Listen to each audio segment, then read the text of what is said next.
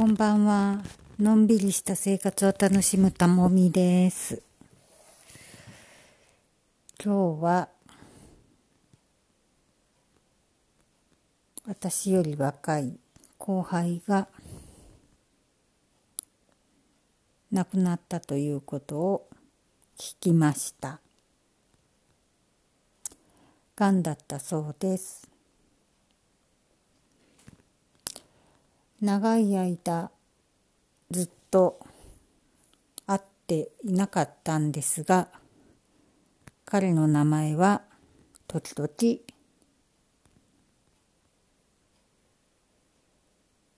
聞いていました。頑張ってるんだなって思いながらかといって連絡するというわけもなく相変わらず穏やかに激高するわけではなく黙々と淡々と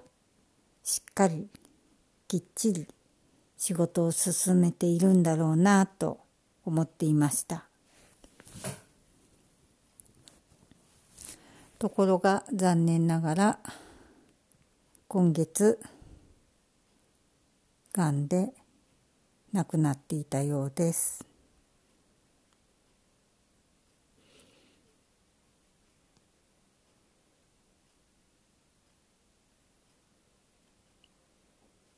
昨年は先輩も残念ながら病気で亡くなってしまい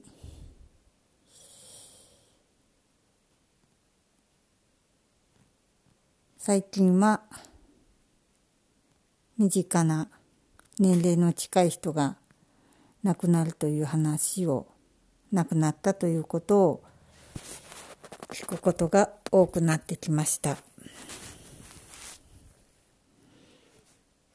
ちなみにがんとかはもちろんその人自身の健康状態であったりとか生活習慣が原因の場合も、まあ、遺伝であったりとかもあるようなんですけれども例えば肺がんの場合もタバコを吸ってなかった人でも何パーセントかはがんになってしまうという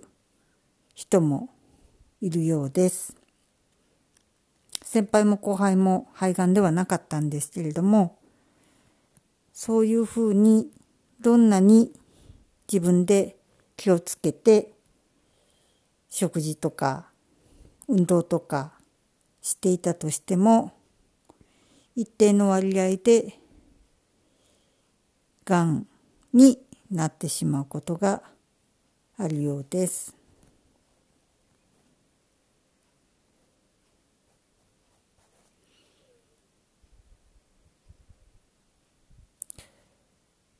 そういうことを考えると今自分がまあ多少いろんなところが痛かったり年を経て動きにくくなってたりするところはあるにしろ無事に生かされてるということはすごい確率なんだなと思います。その時間を私は有意義に使えているんだろうかと改めて疑問に思ったりするんですけれども。うん。まあ正直自分のそして他の人の寿命もいつまで続くのかいつまであるのかはわからない。だからこそいつ終わっても悔いがないように自分がしたいと思っていることをしたいと思っていることに優先順位をつけてさまつなことに時間を取られないようにしないといけないなと思います。うん、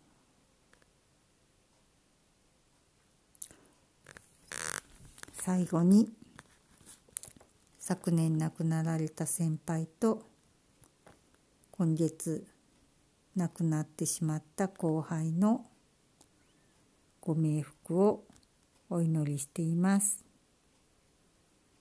安らかに眠ってくださいね。と天国で。2人で久しぶりに会ってお話ししてるんでしょうね。